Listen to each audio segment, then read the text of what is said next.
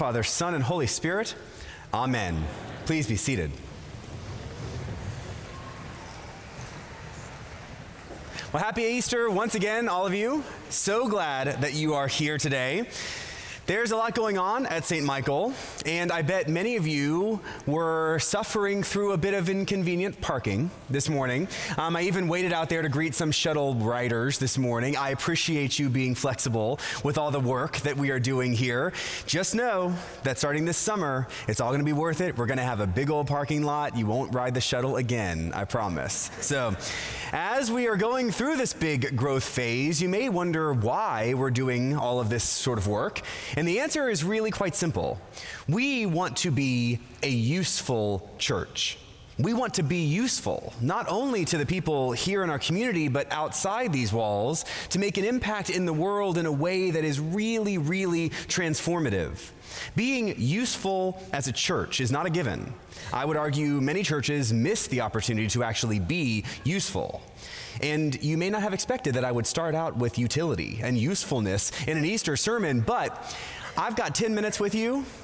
For some of you, maybe the only 10 minutes I have this year. No judgment.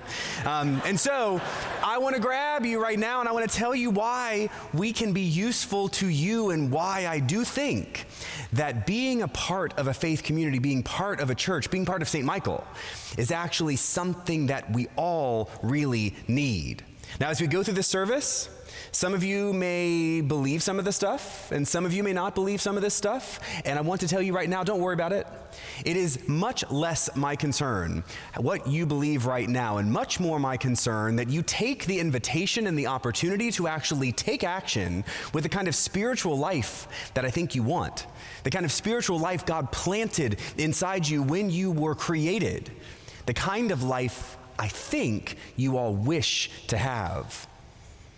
Today, we hear once again Jesus' resurrection story. It is such a great story, and we've heard it so many times that we can actually become a little numb to the details. And so, allow me to lift something out of this particular version of Jesus' resurrection story for us.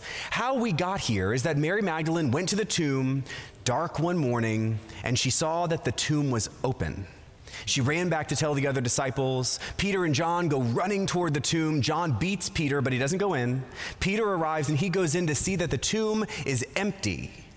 Mary is there, right behind them, to see that the tomb is empty. And Peter and John, they just go back off to their house. But Mary is frozen. She's paralyzed right there at the tomb.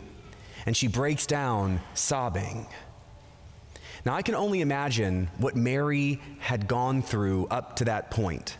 Here she was, a person who had met Jesus. Jesus had taught her, had led her. She had followed him and learned from him. He had saved her, he had transformed her. And then all of a sudden, this man that she loved was arrested and tried and beaten and crucified horribly and then buried. And at this point, she is totally exhausted and worn out. She has hit a wall. She is at the bottom of the pit. And all she wanted to do was go and care for his body. And he's gone. And that was it, it was all she could handle. And she just burst into tears. And I think we all know how that feels.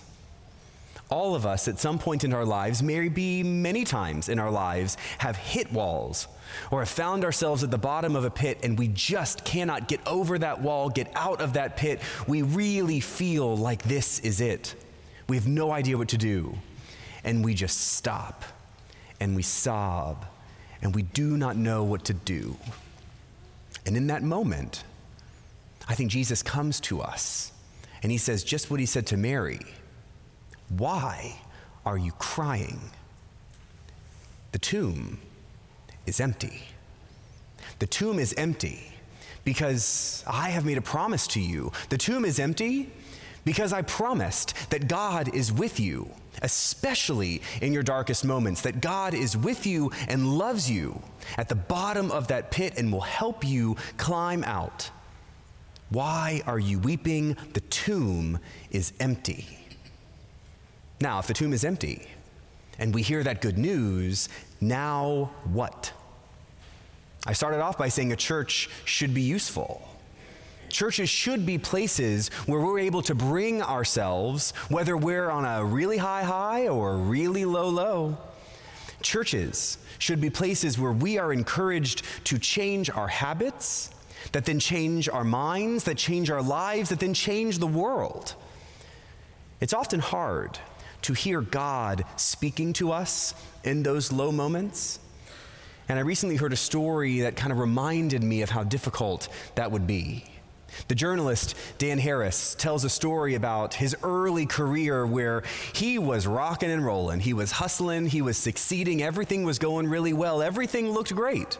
And he had this really clever, bright idea that he was going to do one of those 360 degree reviews with all the people in his life. So he asked his colleagues and his family and his friends to do this review, and he was so confident it was going to be awesome. And then he got the review back and it was a devastating critique. Everyone pointed out all of his weaknesses, and he was totally overwhelmed. He was blindsided by how arrogant and egotistical he had been, and he didn't know what to do. And a friend recommended that he go on a nine day silent retreat to give himself time to think about what had happened. A nine day silent retreat sounds horrible, but he said yes. And so he went on this retreat. And in the beginning, he was taught how to do loving kindness meditation. These people were trying to encourage him to just be good to himself, to forgive himself, to be kind to himself. And on that very first day, his coach said, Dan, when you see your demons arise and when you see your capacity for anger or self aggrandizement, you should put your hand on your heart and say, It's okay, sweetie, I'm here for you. And Dan was like, hard pass. That sounds terrible.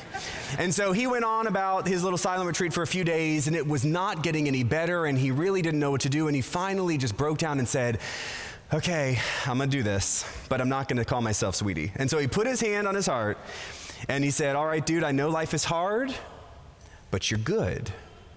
Just keep going. It's gonna be all right. Well, that approach worked for him.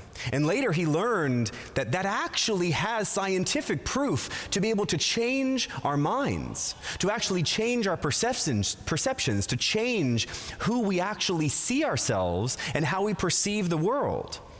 And I think it's a way for us to potentially get onto a new track, to remind ourselves of what God has promised to us, to remind ourselves, especially when we feel totally lost and at the bottom, that God loves us and is here for us. It's the start of a habit that can actually change your life. It's the start of a commitment that you can make right now, today to actually get yourself on the path of discipleship, a commitment that will actually change your life for the better. Now, coming to church is a good way to create that habit. And coming to church is not going to get you everything you want, is not going to answer your prayers exactly the way you want them answered, but it's actually going to begin to shape the way you see the world so that when the bad stuff happens, you do not lose the hope of God's promise to be with you and love you every step of the way. And so, to help get you on that path, we're going to actually talk to ourselves. All right, put your hands on your heart. Here we go, because I know you're not going to do it if you don't do it now. Here we go. Put your hand on your heart and repeat after me. It's okay, sweetie. it's going to be okay. God loves you. The tomb is empty. And don't let that be the last time. God loves you, and the tomb is indeed empty. Thanks be to God. Happy Easter. Amen.